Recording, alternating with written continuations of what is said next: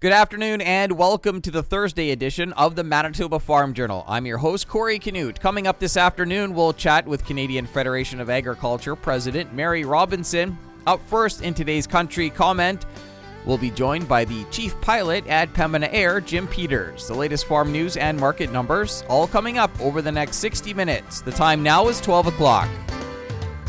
Here's a look at our local news. Good afternoon. You're listening to the Manitoba Farm Journal. Aerial applicators are gearing up for another busy year. Jim Peters is the chief pilot at Pembina Air. The spring season has been delayed a little bit with our later spring seeding, and uh, so that's pushed us back a little bit. When it comes to um, you know some of these windy days, does that impact uh, whether or not you guys can can operate? For sure, uh, Corey. We uh, can't fly in those kind of winds. For sure, not. Have you lost uh, quite a few days uh, because of winds this year? Well, actually, we're just just getting started now, so the wind hasn't really affected us yet. What are you going to be uh, spraying spraying for here uh, coming up? Well, right now we're into the leaf disease uh, on the wheat that we're trying to protect the flag leaf and keep it uh, disease free. And uh, following that, we'll get into uh, anthesis timing, the flowering of the wheat. Uh, so we'll be doing an application there, and canola will will start. Any insect uh, concerns that you're spraying for? Um, we were busy with flea beetles and some cutworms, but now it's kind of tapered off a little bit. Most guys are able to take care of it with their own units. Just talking with uh, Manitoba Ag, and they were mentioning, uh, you know, grasshoppers are starting to be a concern. Is that something you spray for as well? It is. Um, we haven't had any uh, higher numbers to, to, to, give us the call to go out and take care of, but we do know that they're out there. From what you're seeing up in the air, how, how are the uh, crops looking? Crops are looking great, and uh, I think everybody is going to be happy with what they see as long as uh, they can get it in the bin at the end of the year. You were out in that southeast area about a week or two ago. H- have you been out there recently? No, I haven't. Uh, but I hope things are drying up for those guys. Yeah, I guess just a thought on, on what you guys saw when you were up there. Well, there was a lot of mayhem when it comes to water. There was more than anybody really wants to see, uh, especially farming. Um, some fields were completely immersed in water, um, so it's pretty pretty scary looking situations. What are the benefits of uh, using an aerial applicator versus, uh, say, a ground uh, uh, unit? I think it kind of goes without saying. I mean, the airplanes don't leave any tracks, and uh, so there's definitely an advantage to use an airplane because you're not losing anything due, due to trampling, right? That was Jim Peters, chief pilot at Pembina Air, giving his thoughts on the upcoming season. A look at what's happening in the markets this afternoon is coming up. Good afternoon. I'm Corey Canute. Bayer says it will pay up to $10.9 billion US to settle outstanding Monsanto litigation over weed killer Roundup, which faces thousands of lawsuits over claims it causes cancer.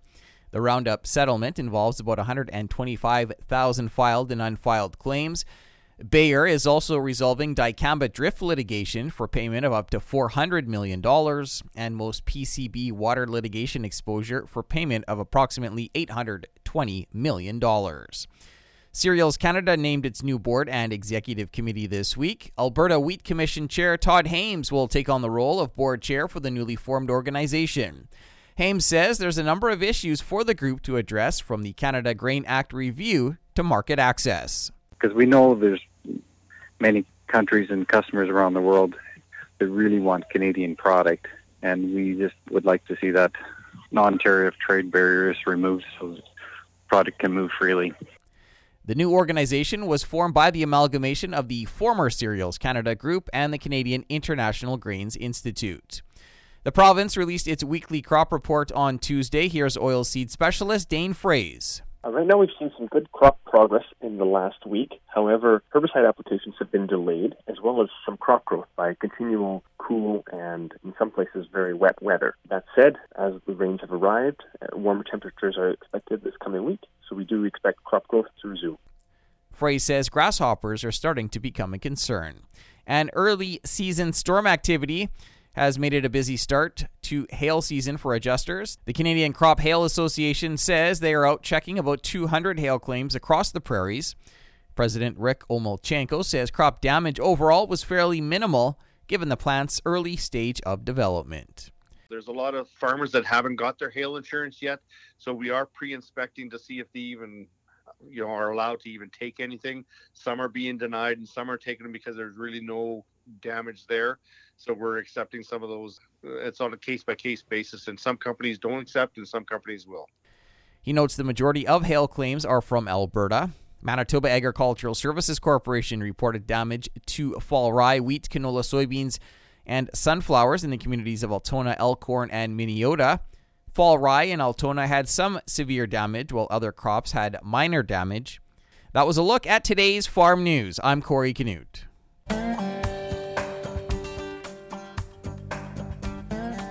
Good afternoon and welcome to the Prairie Ag Wire for Thursday, June 25th. I'm Corey Canute. Coming up today, we'll chat with Canadian Federation of Agriculture President Mary Robinson. The Canadian Federation of Agriculture has released a statement on the recent deaths of three Mexican farm workers in Ontario from COVID 19. Here's CFA President Mary Robinson.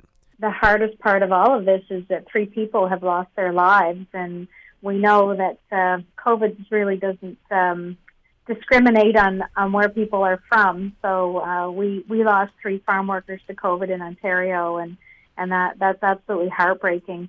Um, we know that most farms are are going above and beyond to make sure that they're following protocols that, that keep people safe, uh, and we we want to make sure that that those people um, are you know kind of celebrated and encouraged to keep doing what they're doing.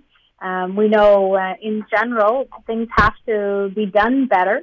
Uh, obviously, if we're having this kind of outbreak, then the protocols aren't aren't containing the situation. It's an incredibly difficult situation to contain, as you can probably uh, guess. Uh, when you've got some people coming on and off farm, either during work or, or after hours, as people are allowed to to come and go. It's a free country, so there's there's a lot of uh, points that need to be monitored and and uh, you know hoping that everybody does their best to to uh, help reduce the spread of COVID everybody's got a role to play. So generally, CFA is is very supportive of making sure we get to the root of this issue and quickly remedy the situation uh, because no one is winning uh, with these with these outbreaks. It's, it's heartbreaking, and we just we have to see it stop.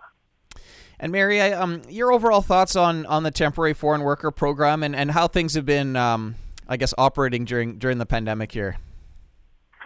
Well, I think it's difficult to speak in broad terms, there's so many variabilities within the the temporary foreign worker, and you know, with our with our ag stream, uh, with SAWP and with temporary foreign workers, and I, I know I, I can speak with great confidence and, and knowledge as to what goes on um, in farms that I know who use temporary foreign workers, and uh, I asked one of my friends, I said, Are you proud of how you treat, he is Mexican workers? I said, Are you proud of how you treat your workers? And he said, Well, I treat my foreign workers the same way I treat my son. I, I kind of teased him and said, you probably should treat them better than that. But I think uh, most uh, Canadian farmers who use the temporary foreign worker program see the value in it and see that uh, they have to make investments in these people. We see people come back year over year I, I have a friend who's got uh, three generations of one family. So a, a father came and he brought his children, and his children brought their children because it was such a great opportunity for them. So I think uh, we definitely have come to rely on foreign workers. These are skilled, uh, trained, and highly effective workers. They're efficient and they get the job done very well. And I think all of Canada has come to rely on them. We certainly have a growing gap in labor and agriculture that overall we need we'll need to have a, a strategic approach, you know, and over a whole of government look at how we're going to uh, tackle the issue of the growing gap of, of vacancies that we see continue growing on on farm and in agriculture in general. And we saw here this week, um, you know, Mexico has agreed to, to keep sending workers to, to these farms. Um, I guess just your thoughts on, on the importance of, of Mexican workers and um, you know what the agreement will will mean here? I have continually said that I'm I'm very appreciative for foreign workers who have the confidence in us to come here. I, I know in Eastern Canada we have for for decades seen um, people from Atlantic Canada travel to Alberta to work because that's where the opportunities existed when we, we couldn't access high paying jobs here. Uh, and when the oil fields were booming, we saw a lot of Atlantic Canadians traveling to seize that opportunity. And those were less than ideal conditions for families and those workers who were away. So when we look at Mexicans coming here, I, I have the same kind of respect and appreciation for them. These are people that are doing work that's not only important and an opportunity for them, but it's something that we rely on. So we need to find a way to make this work. We need to keep all workers on farm safe, regardless of where they've come from. It doesn't matter. We uh, and I think uh, a lot of uh, people in agriculture probably um, treat their farm workers even a little extra special, recognizing the specific sacrifices they're making to be here. Some groups have been um, asking for things like uh, having workers tested, you know, or, or measures like that. Do you think that's that's necessary or? I think in areas where there's a great deal of pressure due to COVID, like what we're seeing in, say, Leamington or or um, in Windsor, Essex, in Ontario, areas like that, I think uh, testing is is a great idea, and and it's it's all workers. You know, we we have to be very careful here and recognize that COVID doesn't uh, differentiate between if you're Mexican or you're Canadian or you're Guatemalan or wherever you're from. So it's important that anyone working within a farm be tested so that we know where the problems are and that we we deal with that as it needs to be dealt with. So yes, we're encouraging everyone uh, where if they're in an area where where um, public health is promoting the concept of, of having workers tested, we're asking all farmers, all employers to make sure that they facilitate that and make it as easy as possible for workers who, who agree to be tested to be tested. That was Canadian Federation of Agriculture President Mary Robinson. That's it for the Prairie Ag Wire for today. If you have any questions or opinions to share, send them to us by email, thefarmdesk at goldenwestradio.com. On behalf of Glenda Lee Allen Vossler, I'm Corey Canute. Thanks for listening and have a great afternoon. The Prairie Ag Wire will return tomorrow on the Golden West Farm Network. Time now for a look at the farm calendar. Verified Beef Production Plus webinars take place every Tuesday night starting at 7 o'clock. You can email verifiedbeefmanitoba at gmail.com. The official Manitoba Hunter Safety course is now available online. It's endorsed by the province and Manitoba Wildlife Federation. Visit huntercourse.com to register. Keystone Ag Producers is hosting a webinar on recognizing and responding to people at risk for suicide. That'll take place tomorrow starting at noon. You can register on the KAP website. And on July 7th, KAP is hosting a webinar on emerging trends in ag and food. Again, register on the KAP website. Continuing with the Manitoba Farm Journal here on this Thursday afternoon, hail last weekend devastated Friedensfeld Honey and Berry Farm southeast of Steinbach. Golden West reporter Shannon Dewick spoke with owner Andy Lowen. Andy, obviously a, a very severe hailstorm ripped through southeastern Manitoba on Saturday, and I'll just ask uh, for starters, uh, what did that storm do to your berry farm? Yeah, well, quite a bit of uh, for us here at Friedensfeld Honey and Berry Farm. It uh, was definitely a bit of a devastating moment there when uh, I was just driving in the direction of the farm there because we don't live on that yard, and hoping and praying that uh, that that hail would miss us.